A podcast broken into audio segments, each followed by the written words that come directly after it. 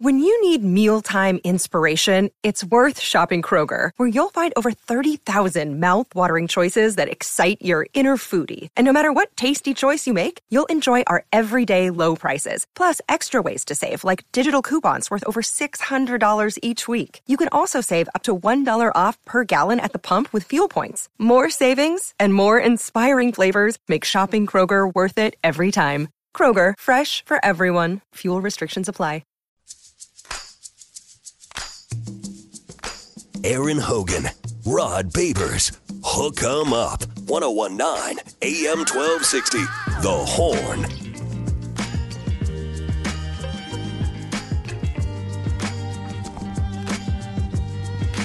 Quite the weekend. Hope you had a great one. Whether you're up in Dallas, up in Arlington, or back here watching, or wherever you were, listening all over the great state or all over the world. Tuning into your Longhorns and then getting the recap on a Monday with Hook'em Up with Ian Rod B, myself and Rod Babers, 5 hours a day, 5 days a week. It's so great to meet so many folks who listen to our show from all over the great state and all over the world, Rod. Love that. One of the things about those championship game moments and stuff like that is you get to, I met someone from Connecticut and a guy and his girlfriend from Alabama who listen every day, and guys, meet people from West Texas, East Texas, all up and down Texas who lock it in on the Horn app, and we appreciate that, and obviously those who do here in the 512 and all over. It was a good weekend. For the Longhorns, it was a good weekend. Texas State going to a bowl game. Props to G.J. Kinne. Bringing it strong. How about that? 7-5. G.J. Kinne, enjoying while you can, Texas State. Something tells me the next coaching carousel, you might not have him for long either. I was still surprised that Jeff Traylor ended up staying at UTSA during the coaching carousel, mostly because Baylor decided they're going to give David Rando another shot as long as he revamps the coaching staff again. And Willie Fritz at U of H. That's a solid hire, though. I know some people were thinking, man, what about Gary Patterson? What about Jeff Traylor? Willie Fritz is a solid hire, man. That's a good move by U of H. It may not be as splashy or as flashy as some of the other ones, but you're talking about a ball coach? Willie Fritz is a ball coach. And Willie Fritz has got connections. Some people are like, does he have connections to Texas? His connections are all in Texas, nothing but Texas. No, I love that hire for Houston. He actually ventured out going to Louisiana, but he's a Texas guy. In terms of his connections, I know he's not born in Texas, but he's coached in Texas for years. Yeah. He won national championships at Blinn. Yeah. He won big at Sam Houston State, and that helped that program get to the Division I level. He's won big at Tulane. He can coach. So that's a great hire for Houston. It was a good hire. As I said, he's always got the connections in Texas and Louisiana. That's basically all he needs to recruit there at U of H is Houston. Well, it came down to Louisiana. He and Jeff Traylor, has a $7 million buyout. I think Houston said, let's go here. Because Willie Fritz has a great resume, big-time coach, and great type. I've always told you that it's our friend David Pierce, head baseball coach at Texas, who let me know way back, hey, Willie Fritz. Because Sam Houston State. You're right. He's known him and watched him coach for a long time. So Houston has a good hire. I don't think there's any doubt about that. How about Baylor hiring Jake Spavital to run the offense for the Bears now? That's an interesting move. Now, I got to know Jake very well when he was the coach at Texas State. I think Jake made some mistakes as far as the high school coaches in Texas and believing it was all portal all the time and it was his only chance. And, Jake also would tell you that he didn't, while he was there, they had a different president that Texas State has now, and she wasn't a sports president. Yeah. Without a doubt. The new president with Don Coryell, the AD, is a sports president in a big way. So G.J. Kinne is getting more support than Jake did. Jake was doing almost everything there. I think that's interesting. He went to Cal and took an offense that was in the 90s into the 30s at Cal in 1 year. So Dave Aranda is obviously going to the spread and going to try to obviously the Longhorns won't be playing Baylor anymore, but I'll keep an eye on what Jake does. He'll be announced today as the new OC there. No, and Dave Aranda, I'm assuming, is calling the defensive plays. Yes. Because at this point you can't be hiring. He'd be on his, fourth or fifth coordinator. That's his third offensive coordinator, and he's moved deep. So he'd be on his, if he had another DC, he'd be his fifth coordinator. So no more insulation between the product on the field defensively for them and Dave Aranda. Him calling plays. Dave Aranda is a really good defensive mind. So I like that move by them. But. And they say they're going to invest more in the portal that they had. And the portal is now open at NIL and NIL's portal and high school. But they're inextricably linked. like the portal and NIL. Like, you can say what you want, but, you know, one's going to lead you to the other conversation. Well, it's interesting that I just thought of this, but he and Jake Spavital can have conversations about the portal now, because Jake was all in portal. Yeah. And so he might have been a little overzealous in his prior. Yeah, you're right. Good point. And he to his detriment, didn't. I mean, the Texas High School Coaches Association main headquarters is 7 minutes from the Texas State campus. Mm-hmm. It's in New Braunfels. I mean, it's in San Marcos. Yeah. So he could have been hanging out over there. But so that's an interesting subplot to the big weekend. The seven Texas teams going to bowls. They're going to play Rice, by the way. That's a team they maybe can get their hands around. Rice is one of the best seasons Rice has had in the history of the program. Yes, both are on the rise, or at least on an up year, which is pretty cool. A&M will play Oklahoma State down in the Texas Bowl. Oklahoma State, Texas, and Texas A&M back-to-back. Interesting. Yeah, interesting there. What do you think about – you think Gundy better take down the Aggies? With a month to prepare, and they're going to have remember, Coach Robinson's going to be the interim coach. That's why the transfer portal is key, though. For schools like Oklahoma State, it can be devastating. Like for Texas, there's some guys going to transfer to try to make sure that they can beat the clock, right, on making a roster, because spots fill up. So even Texas will have to deal with a couple of guys who on the third string on the roster, on third string on the depth chart going, yeah, you know what, I'm out. It's a good run, but I might have to go before my spot fills up elsewhere. All right, so that's the reality of it. But for schools like Oklahoma State, they can legitimately lose like frontline starters before that bowl game, thinking I'm going for greener pastures. A lot of them. Exactly. Ohio State's in a bowl game. Kyle McCord's in the portal. If it ain't a college football playoff, I don't care about your exhibition game. No, it don't matter to me. Well, we know that's becoming more and more. The norm, and it's, I know a lot of college football fans hate it that are longtime college football fans. This Florida State decision, ripping at the fabric of kind of college football as it becomes more and more of a business. But if you're not paying attention that it's becoming more and more of a business, then don't know what to tell you. More and more players are not going to play in these bowl games. That last year in the Alamo Bowl, we now know that was a really huge game. It was Alabama or Washington and Texas, and Bijan Robinson and Roshan Johnson didn't play in that game. Nope. And there were a lot of Longhorn fans that were aggravated that Sark allowed them to be on the sidelines for that game. They're still family. I know. They're still family. But I'm just telling what fans were saying. They made a business decision, but they're still family. Yeah. But we'll I'm going to go back and watch that game. I was at that game, Texas and Washington, the Alamo Bowl. It was good. I mean, it was Washington was impressive to me, which is not surprising. They were 11-2 coming in, and to see them now go 13-0. Kalen DeBoer can flat coach. Michael Penix can. It's kind of like with Jeff Traylor. We need to see Kalen DeBoer without Michael Penix at some point, but at the same time, he was really good at Sioux Falls or wherever he was before that. Fresno State, he was good. I mean, they got the longest winning streak currently in the country at 20 games, and he is 103-11 as a coach all time. Like, he's only lost 11 games. And they got NFL receivers. Rome Odunze is the best one. I mean, they're really good. They had their way with Texas last year.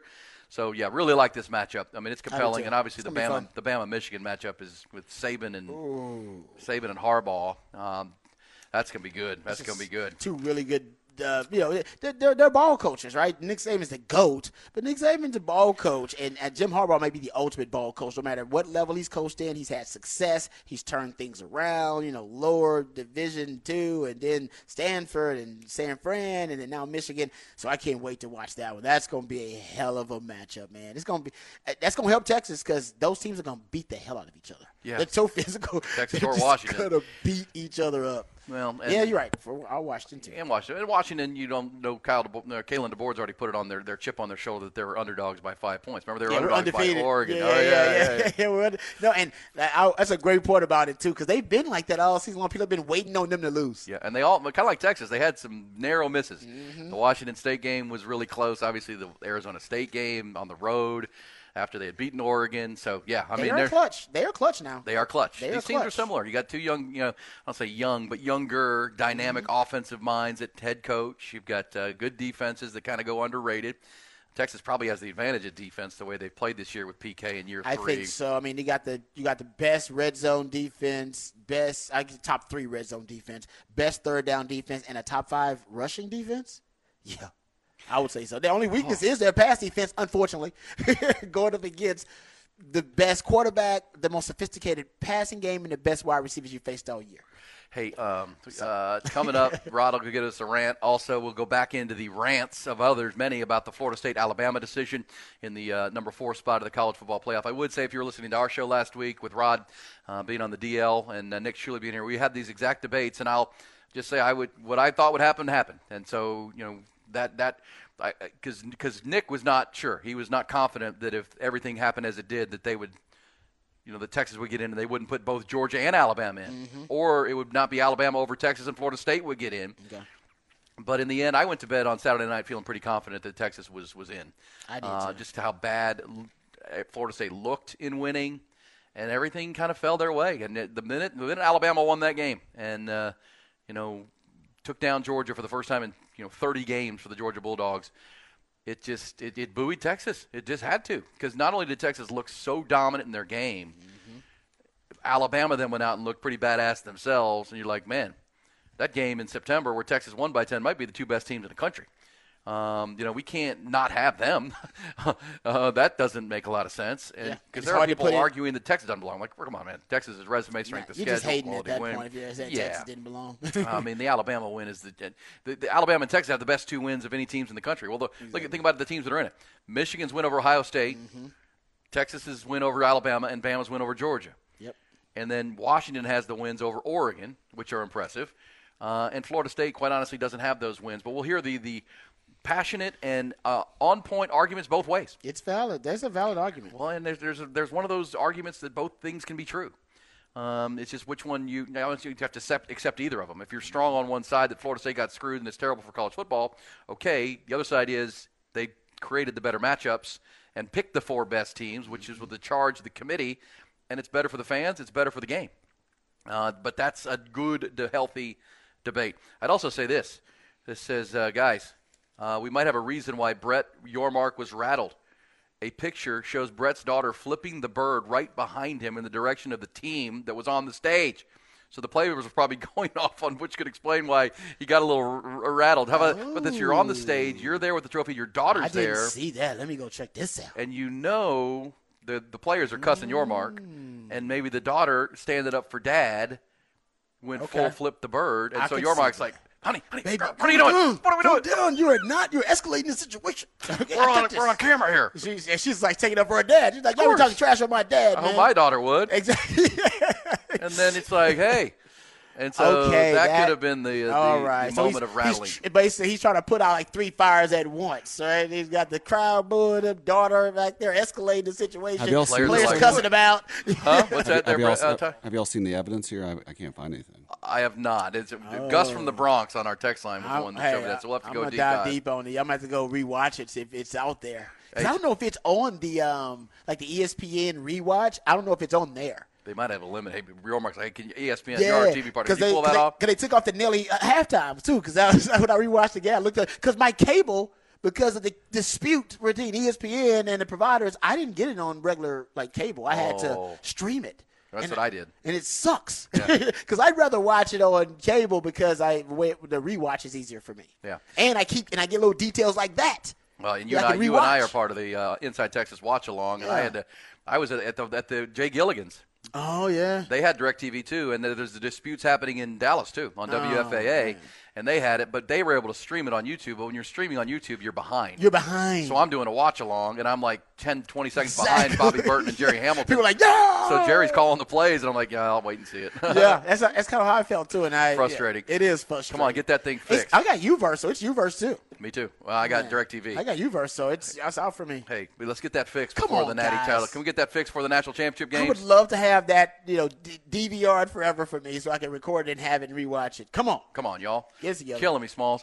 All right, so one more time before we go to Rod's rant, let's hear Brett Yormark butchering the head coach of the Texas Longhorns' name. Now we learn that maybe his daughter was going Tom Herman birds on the Texas players to defend Pops. The subplot thickens. Here we go. Sorry, I did not have it up.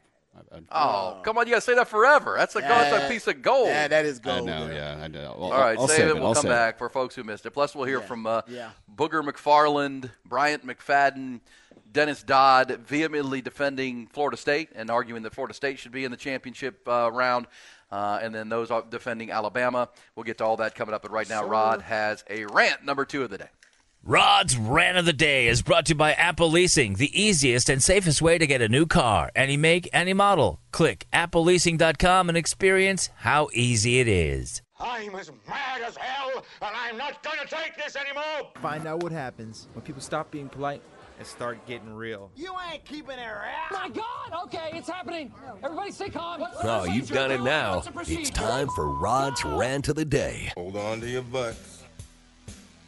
All right. Welcome back. Let's get into Texas's dominant win over the Oklahoma State Cowboys. One of the things that I noticed in this matchup was Sark started out the game going into power sets, right? Power personnel packages. You've heard me talk about this before. And when I say power, I mean run-oriented sets, run-centric personnel sets. 21 personnel, 2 backs, 1 tight end, 12 personnel, 1 back, 2 tight ends. And the key with this is I do believe he was, pulling the okey doke against Oklahoma State. He wanted Oklahoma State, after watching film on Texas the last 2 weeks, opposed Jonathan Brooks. If they're watching film on Texas, Oklahoma State, they were keying in on the post-Jonathan Brooks Texas offense, right? How did it look? What's the offensive identity without Jonathan Brooks? Is the running game going to regress? And let's think about those 2 games, right? After Jay Brooks goes down, you got the Iowa State game where C.J. Baxter runs for 100 yards. You got the Texas Tech game. That's where Jaden Blue runs for 100 yards. So they're probably thinking to themselves, damn, they lost Jonathan Brooks, and they had 2 different 100-yard rushes after that. So they're thinking about the offensive line that's going to ascend, and they're thinking, man, Texas could come out here, and if they can run the ball successfully, they're going to be able to control this game because they can't stop Texas throwing the football because they have too many matchup advantages on the outside at skill positions. But one thing they could do, if they can make Texas one-dimensional, stop the running game, and then put Texas in predictable passing situations, then they can drop their 8. That's when you could throw out the sim pressures. That's when you could throw out the really exotic looks, force Quinn Ewers to hold on to the ball, force him into making some mistakes. And the only interception that he threw of the day, what was he in? 3rd and long, predictable passing situations. Sark wanted to keep him away from that. So what Sark did was use the research, right, and use the scouting of Oklahoma State against them. They clearly came in worried about the run game because Texas had been so successful, best running game all year between the running backs and the O-line in that Texas Tech game. And then in the game against Iowa State, you saw Texas impose their will and close out Iowa State on the road with the running game. So what they did early on, in the first 24 plays, I believe that's when Texas scores 28 points in their first 24 plays. They come out in more heavy sets. 1 back, 2 tight ends, 12 personnel, and 2 backs, 1 tight end, 21 personnel. Then they do 11. Now, Sark loves 11 personnel 50% of the time. All right, he's going to run out 11 personnel, 1 back, 1 tight ends. But we know that the 3-high, 3-down defense is designed, constructed to defend spread teams, to defend speed on the field. It's a hybrid defense that is malleable itself in conception, the conception of it. And I think you start looking at the way that Sark approached it. I think he wanted everything to say run. He wanted the last 2 weeks of research, the last 2 weeks of game film to say that, and also the presentation. And what do you always hear me say it, right? Present power personnel packages and pivot to pass principles. Why is this important to the 3-high defense? Because a 3-high defense is threatened by a power presentation because they know they're already outmanned. They know they're already at a size disadvantage and a numbers disadvantage in the box. All right, because they have their run fits, their run defenders, their forced run defenders coming from the 2nd and coming from the 3rd level. So if Texas initially comes out in power personnel, 2 backs, 1 tight end, 1 back, 2 tight ends, they have to respect it. Remember, I said you can even go 6-0 line if you want to, but you have to present the 3-high, 3-down with power because that will threaten them, and that threat will force them to basically abandon their disguise, abandon their distortion, which is their unique strength. All right, the distortion and disguise pre-snap, forcing quarterbacks to process post-snap, forcing blocking schemes to have to be assignment sound, but post-snap because they don't necessarily know where the run force defenders are coming from and where the run fits are coming from, 2nd and 3rd level. So what Sark did, he presented power. All right, that means that they're probably going to get to their alignment and assignment, get closer to their run fits. That's going to reveal what their coverage responsibilities are as well because they won't venture too far from those. So better coverage indicators, better front indicators, and that's for a Quinn Ewers. A Quinn Ewers who at times can struggle processing deep into his progressions.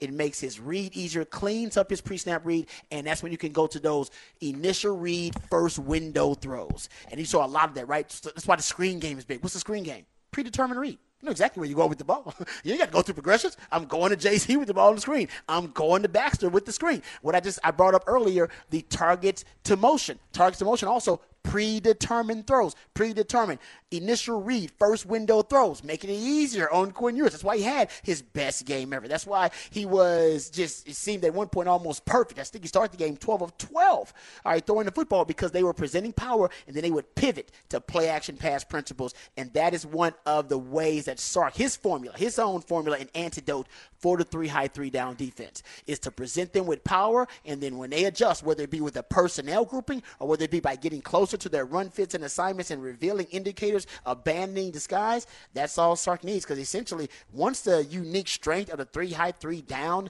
is essentially dismissed from the equation, when they no longer have that, that's just Sark dialing up plays against a team that's running cover three or cover four or a man coverage or with an odd front or an even front. It eliminates all the unique strength and the difficulties and the problems that the high three down presents. So that's one way he did early on, and that's why they had so much success.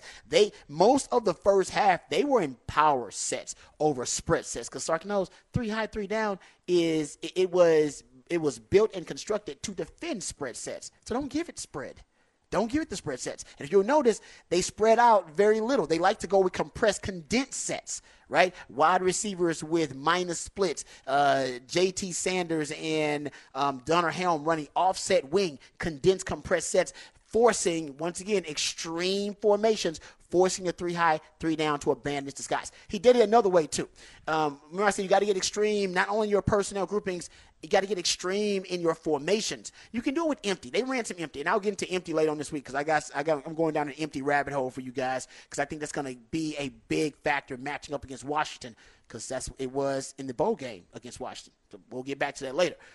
Unbalanced sets or 3-by-1 sets. Now, unbalanced is when you have all four receivers on one side of the field. Sark has been doing this more and more against high three down defenses. Why does it matter? Why does it work? Well, if you got all four receivers to one side of the field as a defense, you have stressed the defense to the nth degree, right? So because of that stress factor, I have to get to my alignment and my assignment right away. And what do you do when you get to your alignment and assignment right away? You abandon disguise. You abandon distortion. Alignment assignment is your top priority, not disguise and not distortion, and that helps out Texas because that means the pre-snap read indicators are going to be a lot clearer. So that's what Sark has been doing. And when they ran, I call it quads, but when they ran unbalanced against Oklahoma State, you're talking about they ran 12 plays of unbalanced versus Oklahoma State. TCU, they ran 22 plays of unbalanced against K-State. I think they were he was at 14 plays of unbalanced. He's been running a lot of unbalanced against these high three down defenses because it forces them to have to get to their alignment and assignment and respect the numbers advantage that you present when you got all four of your receivers on one side of the field. With that being said, Texas in the games where they play unbalanced versus high three down defenses, talking about nearly a 73% completion rate, over 10 yards per attempt throwing the football out of unbalanced sets against high three down defenses. So they're not even running the football that well, a little under 4 yards per rush out of unbalanced because it's tough. Sometimes they try to run to the weak side of the unbalanced. And if you run to the strong side, well, the defense is there. They're trying to match their numbers. So it's tough to run to the strong side of unbalanced often. Tough to run to the weak side, especially if they have a forced run defender over there. But either way, it's tougher to run out of unbalanced, but easier to throw. So what Sark is doing, he's presenting these personnel packages and these formations just to force the three high to abandon disguise, and then he's throwing against them. Then he's throwing to exploit the weaknesses in the high three down. He's not so much running against the high three down as I thought. The best running package in terms of Texas facing the high three down this year actually has been 21 personnel. When Texas runs the football out of 21 personnel, period, this season, they're averaging damn near 10 yards per rush. it is still easily the most effective, most efficient, and most explosive personnel grouping the last 3 years under Sark. And I thought it was because of Bijan and Rojo, but my hypothesis was wrong and flawed. Turns out this season you are still averaging more yards per attempt, more yards per play, and more yards per rush out of 21 personnel than any other personnel grouping that Sark has there. And this is post Bijan and Rojo, with Jay Brooks going down, with now Jaden Blue contributing, with Keelan Robinson, with C.J. Baxter. It is what it is. I think Sark now needs to make sure next season that 21 personnel actually becomes more of a feature. And when you go up against Washington, don't be surprised if you see the 21 personnel set come out again, because Sark's got the same numbers I got. Good stuff right there. As usual, with Rod in the rant, and Sark going heavy to throw. And just, you know, he complimented how good the linebackers were, and he got them on roller skates in that game. They were the first couple of plays. You got a screen pass throwback to C.J. Baxter that goes for a big explosive. You know, then a sweep to Keelan Robinson, then the play action to the corner route to A.D. Mitchell. I mean, those guys were just on their heels and really impressive. Just the whole, the whole first quarter, first half. If not for the Quinn interception where he just never saw the linebacker, you know, that game's more one-sided. Yeah, because they couldn't get Texan third and long. That was one of the penalty. Yeah, the one Christian Jones penalty. They had him in third and long. Made a first and 20, which led to a third and long, which led to a pick, which led to, you know, nearly a – that's the key. Their only touchdown. If Texas stays on a third and long, Quinn Ewers is at his best. Yeah, you're right about that. But when Quinn is in a predictable passing situation, that's when you throw your exotics and your sim pressures and everything at him. But if he's not in that and they keep the defense off balance, man, Quinn can look like that more often. Yeah. We'll come back. When we do, we'll get back into the Florida State-Alabama debate and where you stand on it. It's one of those polarizing, visceral conversations about college football and what's good for it and what it is. Also, more on the NFL from the weekend, including the Texans. You know, it's been all about C.J. Stroud this year for Houston. Their other foundational rookie had himself a hell of a game yesterday, and they were able to win a really, really big football game. We'll get back into that as well. It's Hook'em Up with Ian Rod B. We've got Who Said That for the end of the hour. Who said that?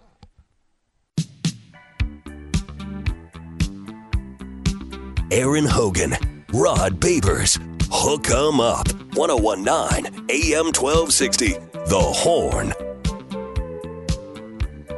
Man, what a weekend. What a Monday. A good, bad, and ugly Monday. Plenty of good for the Longhorns. Props to Vic Schaefer and the Texas women. Rori Harmon was amazing yesterday. They beat, not just beat, they took down UConn. And UConn's not the same UConn, right? But that's still Geno Auriemma and UConn. You've been 0-10 against them. You didn't just beat them. You beat them pretty bad. And Rori Harmon was the best player on the court. She's a dog, Rod. She went to my high school. She went to Cypress Creek High. That's where I went. Graduated in 1991. She's a dog, and she was awesome yesterday. Even Geno Auriemma said that's by far the best player we faced this year. And 27 points, 13 assists, balling out against UConn. Also, the Texas volleyball team is off to Stanford now. They won their regional, beat A&M, beat the Aggies. Always good to do that, and then beat SMU. So props, and it was a lot of winning on the 40 acres over the weekend. Oh yeah, the athletic department's in a really good place. They're waiting on football. Actually, every sport was doing great. They were waiting on football to catch up. Right, and that's why there was such an emotional – that's why I thought I guess this is what you just said is why my observation of Arlington and Dallas was so cool, because fans have been waiting for so long for this, right? I mean, even – I was up there for 2018 when they played Oklahoma, but it was great you were playing Oklahoma, but that wasn't a great team. I mean, they went on to win the Sugar Bowl. It was a good team. They were a good team. They were a really good team. And that fan base the Longhorn fan base didn't get like really excited until after they beat Georgia, right? They lost to Oklahoma, and Texas fans were hopeful they could beat Kyler Murray and company, but they couldn't. So it was almost like, oh, man. This group came there to see a stomping. This fan base came there to see a coronation and to take that trophy from Brett Yormark and to leave no doubt and to take it personal and FAFO and all that, right? It was they're all bought in, and now to wake up on Sunday morning and get placed into the college football playoff, it just takes it to a whole different level as far as that goes. In my mind, just the fan base is so they're riding this wave. They are, yeah, riding this wave. But Ty, I wanted to play some of because the controversy is obvious. Actually, let's hear Ty when Texas was announced, and you let to hear the Texas players cheer because this was cool. Like everybody was sitting there. There's 5 teams. There's 4 spots. Who's going to get in? Here it was with Texas being announced as the 3rd-ranked team. Here's the 3rd team that was taken off and put on the board. Who's number 3? The Texas Longhorns. Steve Sarkisian's team winning a conference championship for the first time since 2009 and making the playoff for the first time. The longest field goal ever attempted is 76 yards. The longest field goal ever missed? Also 76 yards. Why bring this up? Because knowing your limits matters, both when you're kicking a field goal and when you gamble.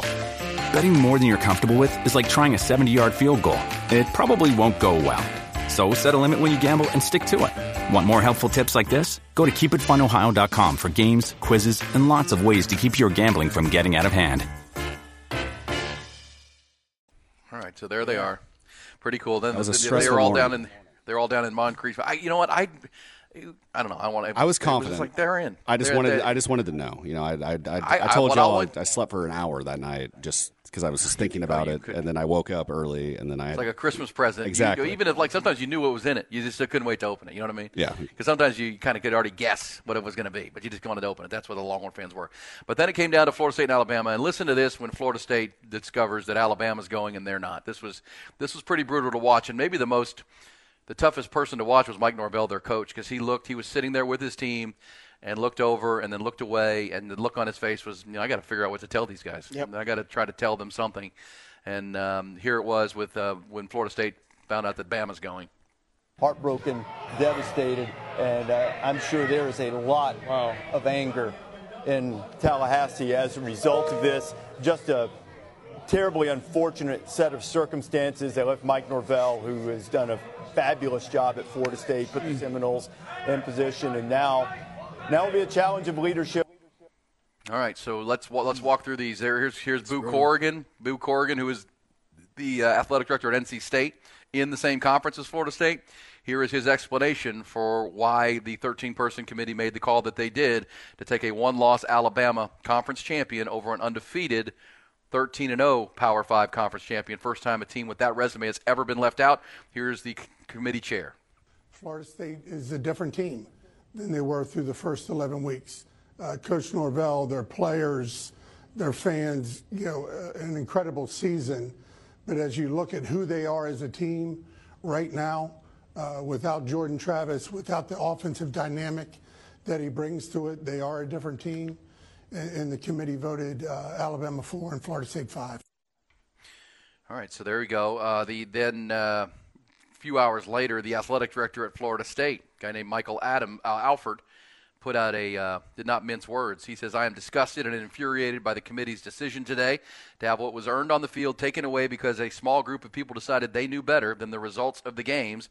What is the point of playing the games? Everything that happened today goes against everything that is true and right in college football. A team that overcame tremendous adversity and found a way to win, doing whatever it took on the field, was cheated today. It's a sad day for college football. That's a valid point. I mean, I don't think they said anything that's untrue. And as a former athlete myself, I mean, I feel like these guys believe that they've been lied to their entire life about the meritocracy of the sport and how, winning – winning is the ultimate prize. If you win, doesn't matter how you did it. You don't need about the style points. As long as you win the game, then you'll have a chance. You give yourself a chance to play for a championship. But how can you feel? I would feel a lot worse if the verbiage of like, hey, if you're missing a key player or coach, that's gonna come into play here. I think that was written out before any of this happened. Yeah, but it's still that doesn't mean you necessarily have to operate by those standards and rules. The committee can do whatever the hell they want to do. All right, and they did what they wanted to do. But the point is, this is setting a precedent. And I think the precedent is almost symbolic about the death of amateurism and the death about the sanctity of amateurism. This is a business now. This is about money and straight cash. This is about television ratings and about getting the best television product you can out there, period. Right, and it's sad for that team. And look, the real problem for the committee is this wouldn't happen next year, right? Next year they're going to be in, and then they can go play. Now they wouldn't have gotten one of the top four seeds, which means they would not have a bye, but they would have been hosting Liberty, right, in a first-round playoff game, and they'd have been in. But that's not this year, and that's the problem. And to y'all's point, this is – to Ty said it, it's written in there. I mean, it's – And the Florida State fans are rightfully citing Ohio State in 2014 when They got in with a third-string quarterback. But that third-string quarterback was Cardale Jones. Yep. And Cardale Jones had led them to a win over Michigan and played great. They scored like 50, 40, and 40-something points. Their offense was better with him. It's like, oh, my gosh, this guy's a revelation. Yeah. Than Braxton Miller at the time, if memory serves. Braxton Miller got hurt before the year started, and then JT Barrett came in. Then JT Barrett came in, and then he got hurt, but Cardale Jones led them to the win over Michigan. Yep. And they won the national championship, so it was hard to say that was a bad pick. Zeke Elliott, Urban Meyer, those teams, but so that's what Florida State's saying, that we don't pass the eye test, but we still have won. So give us a chance to go win. And we saw them throw for 55 yards on Saturday night with a backup quarterback, and they were down to their third guy. But there's no easy way to say this is a shame, but there's no easy answer either. Nope. And I know you could say the easy answer is, well, let's put Florida State in. Well, Florida State would have been an immediate, 3-touchdown underdog to Michigan, which is not what anybody wants. And Alabama, it's a 3-point game. It's a pick'em game with Alabama and Michigan. That, I'm not saying Vegas needs to be the right, but that power rated, it's not close. No. So it is a shame. Let's hear from Booger McFarland. He is, of course, a former LSU defensive tackle, formerly Monday Night Football, NFL player. He was the most passionate on the ESPN set, arguing in favor of Florida State. Is a travesty to the sport, because we go out there on the field and we play the game. And regardless of whether it looks good at the quarterback position, regardless whether we win with offense, whether we win with defense, the name of the game is to win. And that's a reason never before has this not been done. Winning a Power 5 conference, going undefeated, and not getting into the playoff. So I understand we want to look at style points and who are we going to get for the best matchups. But that's not what this is about. This is about understanding to get the 4 best teams. One team has a loss, and that's Alabama. One team doesn't in Florida State. And the fact that this committee could take a Power 5 conference champion that's undefeated, those kids have went out there and busted their behind and not get into the playoff based on the eye test. Mind you, this is the same Alabama team who needed a prayer in Jordan Hare to beat an Auburn team that lost to New Mexico State. So that's really what has me bothered. All right, so making a strong debate. But look, as the verbiage does state that the best 4 teams, including who's healthy and who's not, will be taken into consideration by the committee. And so you have to. I mean, you absolutely have to. And I understand this is when you say unique situation, right? Unique unicorn. It's a unicorn of a year. It's never happened before. We said that all last week, Rod. We've never had 8 teams with a chance to get to the Final Four in the final weekend. That's never happened before. Yep. Hell, last year, 2 teams that didn't win the conference got in. Yeah, that was because there weren't enough teams to qualify. And so TCU and Ohio State got in without even a conference championship. We told you all last week, you have to be a conference champion this year. Yeah. Which meant Ohio State has no argument. If Georgia were to lose, no argument. Nope. You don't have that 12th win and that data point. You're done. You're going to be out. Yep. And that was this year, and that's unfortunate. And, yes, I mean, gosh, you can't ever make it up for these players and all the time they put in, all the work that they had to get to where they are and the championships. But still an impressive year, and we'll see. They're already a 14-point underdog to Georgia in the Orange Bowl, Rod. Yeah. I think that tells you everything you need to know. Yes. It doesn't mean they're going to lose by 14, but they probably will. Well, if Georgia comes to play, sometimes Georgia can check out too if they're 2018, Texas found that out. Exactly right. They're not playing for all the marbles. I just think for Florida State, it's unfortunate, and you said it. Both those things can be true. That they got shafted. That it's really sad and unfortunate. But the best 4 teams and the most deserving 4 teams are very different, and they are certainly one of the more deserving, one of the 4 deserving teams, most deserving teams, but they're not one of the 4 best teams. Let's hear one more from Dennis Dodd. Dennis Dodd, CBS Sports, their lead college football writer for a long, long time. I've had Dennis on the show many times and met him. Good guy. He is not happy with the way the committee went, and I think he makes a strong case. It's an abomination that Alabama's in, and I'll tell you why. What the committee is saying by doing this is that Florida State plays a version of football that is so inferior to a team that went 12-1 from the SEC. And let's make this clear. The SEC had a down year, slightly, but a down year, below 500 against the other power conferences. Its best win was Kentucky against Louisville.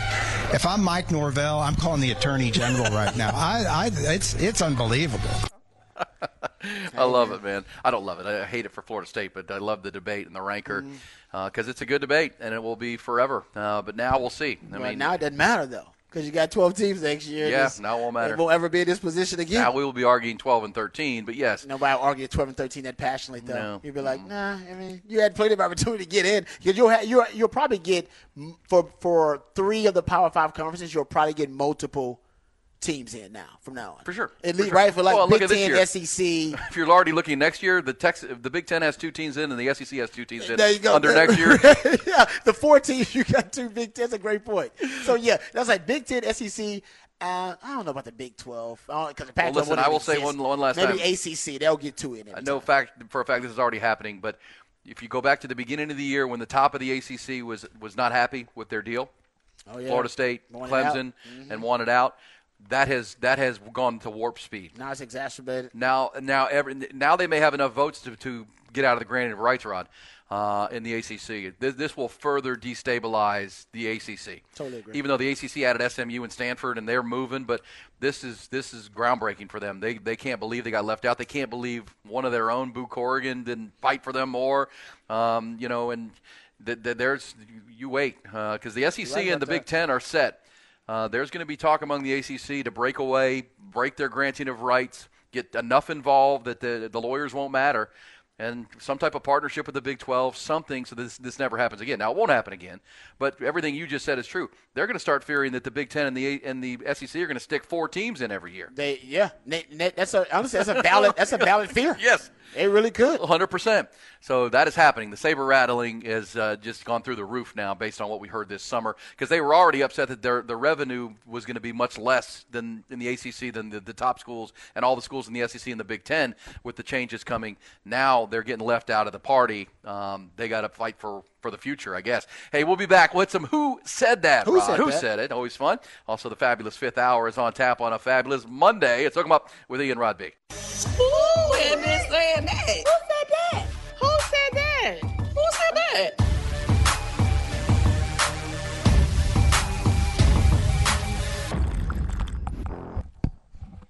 Who said that? It is Who Said That time with audio from a busy, busy weekend. And who said it, Rod? We try to guess, and you play it for me. I play it for you. What do you got for me? All right, Ty, I sent you like three different cuts. You can just dial up any one of them. We can play Who Said That. Our players came up with this bet, and I even had to look up what it means. But what it means to me is bringing everyone together, and that's what our team has done. So bet, who dat? Who dat? That is Jim Harbaugh. That is Jimbo. A fist with a mouth. Jimbo bet. Yeah, I like that. They're number one seed. T-shirt. And look, funny how all this controversy with Florida State and Alabama have tamped down the Jim Harbaugh issues. But speaking of that, can I who said this, Rod? Speaking of the Michigan scandal and all that goes with it, who said that? Hey guys, I got a quick phone call. Connor Stalions beeping in right here. I'm trying to get a few signals here, so I gotta go. But as soon as we get done, look forward to competing against Ryan Day, and we'll go from there. Maybe you'll get some help in that regard too. Drake, always a pleasure, man. Thanks a lot for being with us. M-I-Z. Who said that, Rod? Eli Drinkwitz, the Missouri head coach. He's got a good personality. He's cracked a few funny jokes. We played him like three times on this segment season. He's pretty funny, man. He's a good dude. That was a mic dropper. Like, oh, man. Oh, man. Getting a dig in because they're playing Ohio State. And Ohio State, by the way, Kyle McCord, the Ohio State starting quarterback, is in the portal. So is Dylan Gabriel. So is talking about guys who are starting quarterbacks of double-digit win teams. We're now in the portal. Man, and life comes at you fast. That's crazy. Well, I think, God, I don't know what's going to happen now that the Longhorns are in the playoff, but we talked last week. Could a guy like Malik Murphy jump in the portal now because the spots are going to – man. Yeah, you can't mess around, especially quarterback. So definitely, if it's only a few spots for cornerbacks and wide receivers, imagine how few there are for quarterbacks. Yeah. It was up quick, man. So we'll keep an eye on that. Longhorn so far. There's a Cutter Stallion shout out. Oh, man. I thought that I believe Barstool found Connor Stalions and had like there was an interaction I saw at Barstool, and maybe they were joking, maybe they were trying to troll us, but I don't know. Connor Stalions, the fact that he is kind of gone away now, and nobody's got that interview, he must have got a nice little cash bag. To go away. All right. To. So who said that, Rob? What else do you have for me? All right. I dial up another one. Who said that? Coach, going into this game, Carson Beck hadn't been hit all year. And so I knew you guys were going to try to affect this quarterback in some kind of way. Could you maybe hint or let us know what the mindset was, the game plan, to go about trying to affect this quarterback with the rush and coverage? What were you guys thinking? How did you guys – when do you think you guys were successful at that? Yeah, well, I think we were successful after the first drive. Yeah. You know, we kind of changed it up. We were trying to play odd, thinking we couldn't stop the run unless we played odd. Okay. They kept putting the formation in the boundary, motion into the field, so now we got Dallas Turner walked out, who's the best rusher we got. Doesn't make sense. And he's walked out on the slot. Yep. So after that first drive, I told the coaches, I said, look, play 40 and play split safeties. Yep. Don't worry about pressuring, because if we rush four guys, we'll get pressure on the quarterback and affect them, but we'll be able to stay top and bottom on these guys all the time. Yeah. And 19's not going to kill us, and 84's not going to kill us. And other than the one big play they made when they ran a force and go into the boundary over there, and number one caught it. Misplayed it. Yeah, we misplayed it. But other than that, we took the big plays away, and I thought played really well. All right, that's Nick Saban. Damn, he still got it. You see him just break that down? Within one drive. Talk about one drive making the adjustment. Talk about I always bring up the chess match within the game. Chess master. Yeah. To the one drive. Yeah, because Georgia walked down the field and put in the end zone. It was 7-0. They didn't score again until the fourth quarter. They were using – as a matter of fact, Oklahoma State did this too, by the way, guys. They call it formation and boundary, where you put most of your skill guys into the boundary, into the short side of the field. And the reason Oklahoma State did it so they can attack the Texas safeties, because Jahdae Barron usually plays on the field side. So they put formation to the boundary, receivers to the boundary. You can attack the Texas safeties, and you relegate Jahdae Barron to being basically a over-the-top safety defender away from the line of scrimmage. Brendan Presley got him a couple times. They did. It was like a smart move by Oklahoma State. I said they would do that. It's exactly what they did. But Georgia used formation to the boundary, and Bama was playing their odd alignments, trying to get their best pass rusher aligned. That's the kind of apex player, and they didn't activate the pass rush, so they basically decided to change it. They went from the odd front to the even front, and then they went two high safeties, and that was pretty much it. I don't think Bama even rushed more than four guys one time. Like they did like one time. What they did defensively, and Dallas Turner and Braswell, probably their two best. You know, they've had the Will Andersons, but at the same time, they have two of them like that. They're both really good, and they'll deal with Michigan coming up in the Rose Bowl. Yeah. Can I play this for you? When sometimes in sports, a win also comes with a loss. Here we go. Who said this? I'm lost words, man. I honestly don't know what to say. Like you see, like your brother putting so much work. Be so helpful. Like one thing about Tony, he's very unselfish, and to see him go out, like the game of football is tough, man. It's tough. We fight our tails off every day to make people happy. We put our bodies on the line, time in, time again, man. And just to see that happen, it's cold. It's not easy. I gotta be there for him. I'm not sure who that is. C.J. Stroud. Okay. Talking about Tank Dell. They won the game 22-17, but they won't have their most dynamic receiver. Nico Collins pretty damn dynamic too, but they won't have him for the remainder of the year. Tank will come back. Yeah. But that's C.J. The emotions of winning a game but losing your brother. Hey, Ty, I got one more. Would you play it? It's only like 15 seconds. Hit me.